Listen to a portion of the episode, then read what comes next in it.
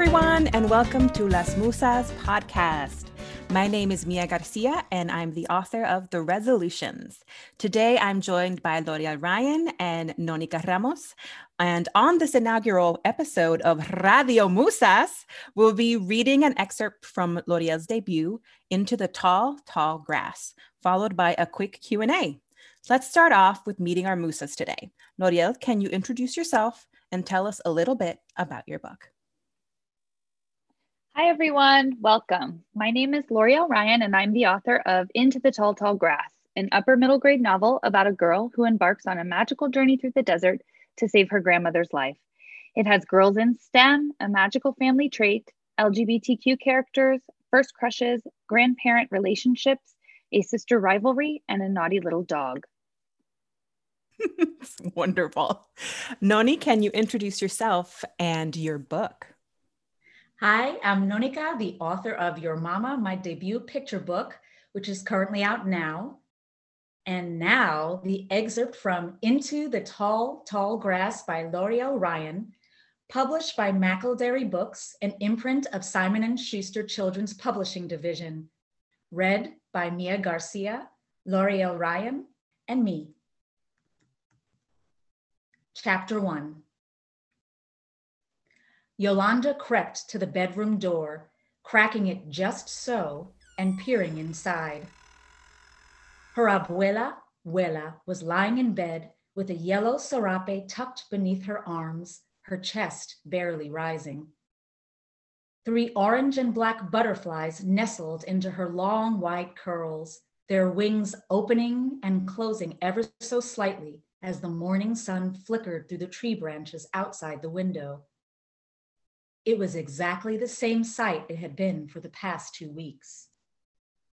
Yolanda sighed in disappointment and pushed open the door, letting it groan loudly on its hinges, hoping the sound would cause Wela to stir. Wake up, Wela. Please wake up. But Wela didn't move. Was this all her fault? She sighed and walked over to the nightstand, twisting the vase of scarlet milkweed blossoms toward the light. Two butterflies sipped nectar from the wilting flowers. She brought the vase to Wela's fingertips in hopes that her touch would liven the blossoms. But they remained wilted, and she made a mental note to switch them out before she left for school. The way the light danced across the serape and the fine lines surrounding Wela's closed, pale lips made Yolanda's heart sink even lower. She'd seen this before, less than a year ago.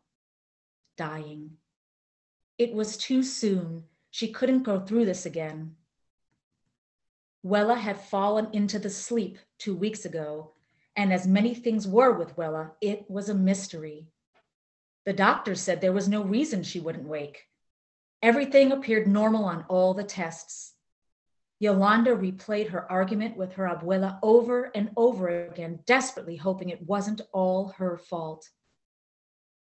The sad look in Wela's eyes and the way she'd held out her arms for Yolanda haunted her. Why did Yolanda have to get so angry?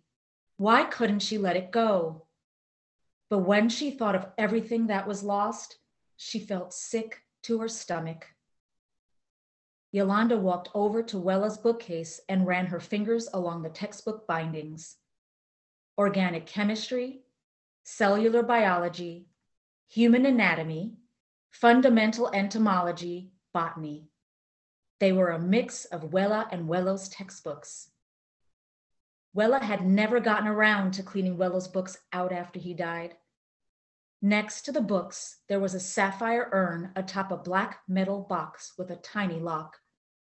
Yolanda averted her eyes as the lump sat heavy in her throat.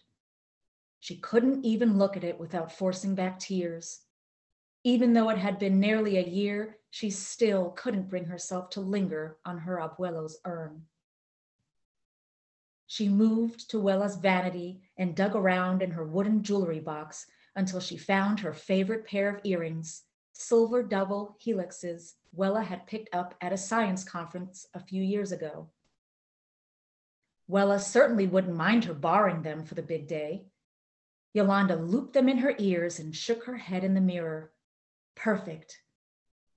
They glimmered against her wild chocolate curls and matched her DNA is life t shirt. Her fingers brushed the cool stone of the bolo tie at her throat. She closed her eyes. The earrings for Wela, the tie for Welo. A silver picture frame was lying face down on the vanity. She picked it up and turned it over, her fingers lingering on the cool metal. Why was it face down? Had it fallen over? It was a faded black and white photograph of three children in front of an enormous pecan tree two girls and a boy. The girls stood in front of the tree, their arms outstretched, holding a handful of pecans in each palm. The boy was hanging upside down from the lower branches, making a silly face. She set the frame upright on the vanity, walked over to the side of the bed, and knelt. As the butterflies opened their delicate wings in Wela's hair, Yolanda's tears began to fall, for when she was alone was the only time she let her true feelings out. I'm so sorry, Wela. Just tell me how to fix this. How do I fix this? Yolanda buried her face in the clean serape, which smelled faintly like green apples. It's not your fault, Mija. Her head snapped up at Wela's voice. It couldn't be, could it? Wela? Wela's eyes were closed and her chest gently rose with each sleeping breath. She didn't appear to be awake at all. I'm so sorry, Violeta. Lo siento, mi hermana. Violeta. Yolanda sucked in her breath and her heart leapt. Wela was waking up. Yolanda leaned in brushing a stray curl from Wela's forehead, desperately searching her face for any sign of consciousness. Wela, it's me, Yolanda, Sunieta, your granddaughter. I'm right here. She placed a hand on Wela's wrinkled brown arm to calm her. For a moment, the butterflies in Wela's long white curls stopped pumping their wings, pausing midair and showing off their lacy patterns. And Wela opened her eyes. Chapter 2 Wela! The bedroom door burst open, and Yosemite and Rosalind Franklin, their two French bulldogs, chased each other around the bed, barking and nipping at each other, their nails scraping against the wooden floor. Drops of drops of sweat rose on the back of Yolanda's neck as she jumped to her feet. What are you doing in here? Sonia, her sister, leaned against the doorframe and took a large bite of a cold tamale. You scared me. Yolanda glanced at Wela, hoping that she was still awake, but her eyes were closed again. Her heart sank. She could swear Wela had just woken up. Did you see that? What? Nothing. She must have imagined it. Rosalind Franklin, her little black dog with flipped up ears, popped out from underneath the bed with one of Wela's brown leather chanclas in her mouth. You better get that. She'll chew them up like she did to my brand new hiking boots. Yosemite, Sonia's dog, pranced over to Sonia and rubbed her head against Sonia's leg. Oh, right, because there was no way it was your dog. Yolanda rolled her eyes and got down on all fours, though she knew in her heart Rosalind Franklin was definitely the guilty party. She pulled on Rosalind Franklin's collar, but her head slipped right out of it. It was purple, embroidered with her name and linked with double helixes like DNA. Wela had made it when they first got the dogs. Yosemite's was embroidered with pine trees and her name. Yolanda stooped down again and tried to wiggle the shoe out of Rosalind Franklin's mouth. Give it up, girl. Her dog growled playfully and then wiggled her little black butt until she crashed into the bed, startling herself and letting the chancla go. Girl, you are such a menace. No, she's a delight, a breath of fresh air. She gets me. Yolanda snatched the other chancla off the floor and slapped both of them on the vanity. More than anyone else around here.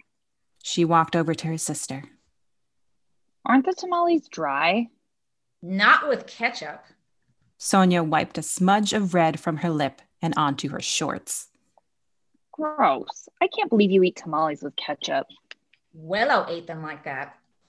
Yolanda fake gagged and tried to push past Sonia, but instinctively ducked when she spotted the three bees flying around Sonia's auburn braids. Ugh, the bees. She couldn't escape them. They were always there, making her miserable. Mrs. Patel is here. She said she needs to talk to us. Yolanda stared at the bees. Can you move them? Sonia straightened herself and walked toward the kitchen, her bees trailing behind. The bees came on their 12th birthday, a month after Abuelo died.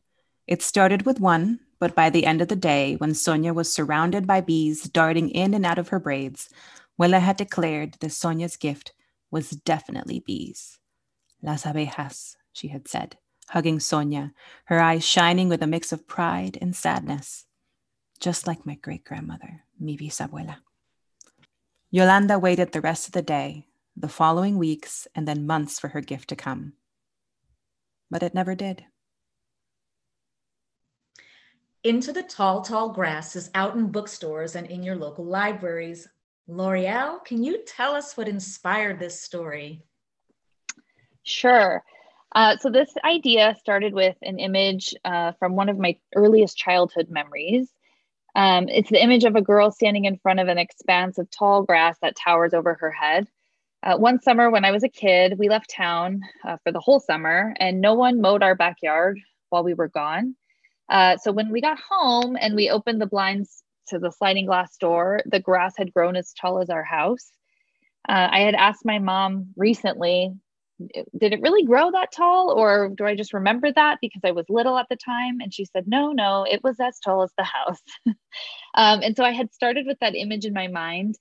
And then I just started asking myself questions about where would the girl go? Why would she go through the grass? What is she looking for? And the story just kind of took off from there. Can you tell us a little bit about the structure of the book and how you decided to alternate the POVs with the grandmother? So initially, the story was Yolanda's story. Um, but as I continued writing, Wela sort of butt herself in and started to talk. Uh, and so I let them kind of organically go back and forth. And I started to realize that the story was not just Yolanda's story, but an intergenerational one.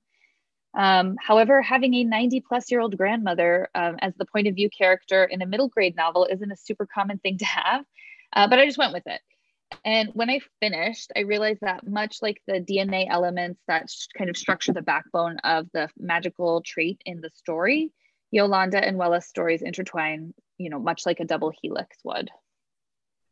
That's awesome. And I love it. Um, can I ask you a surprise question? Sure. Now that we've read, because you said you haven't read this in a little bit, right? Yeah. It came out um, 2020?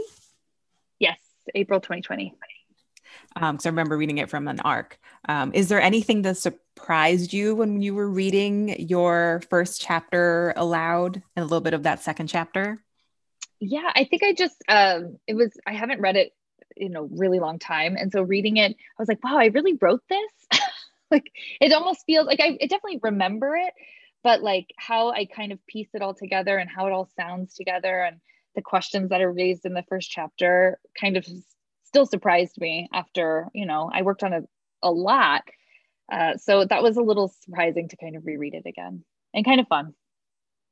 Do you are you are you proud of yourself because you wrote a lovely? Yes, yes, I am proud of myself. Um, and actually, I think this maybe was a good thing for me to keep working on some other stuff. It kind of reminds me of the first draft of something doesn't always look like the final draft, and so it gives you that um, maybe that little boost to keep keep revising and keep going. Speaking of re- revising, what's up next for you? Um, so the paperback actually for this uh, Into the Tall Tall Grass is coming out uh, April 6th of 2021 this year. Um, so I'm excited for that. Um, and also I'm just continuing to write and work on different projects. This year has been challenging for me. I have children that live at my house 24 seven. Um, and I'm also a nurse so finding downtime downtime like finding any time to be creative and sort of even just daydream has been quite challenging uh, but i'm continuing to kind of push through and keep working on things Um, and slowly, my new projects are coming together. I'm thinking of your success in the past, speaking to your success in the future. Oh, that's so sweet. Thank you. That's that's what we need to to how to frame this because this is your art and it was absolutely gorgeous to be have the privilege to read it. And so for all Thank those you. out there who have been listening and want to continue to discover your art, where can we find you online? So I am on uh, Twitter and Instagram. You can find me at the handle at Loriel Ryon at L O R I E L R Y O N. Uh, and my website is lorielryon.com. Awesome. Thank you so much for joining us today. Thank you, Loriel, for being our first person to volunteer to let Noni and me um, live our acting dreams um, that you know never took off and for me specifically should never have taken off so you know no i think thank you for having me i think you guys did a wonderful job thank you thank you. And if you um, are listening and uh, loved what you heard please go out and request Loria's book from the library get it from your your favorite bookstore and just continue to support these amazing authors doing wonderful work. Um, if you'd like to learn more about Las Musas or our books, please visit our website at lasmusasbooks.com or find us on social media at Las Musas Books. And be sure to check out our bookshop page where each purchase of one of our books goes towards supporting independent bookstores. If you enjoyed this episode, please like, review, and subscribe wherever you listen to your podcasts. You can also sign up for Las Musas newsletters to have podcast updates as well as other Musa news, such as release dates, teasers, spotlights, and more delivered straight to your inbox. Thanks for listening.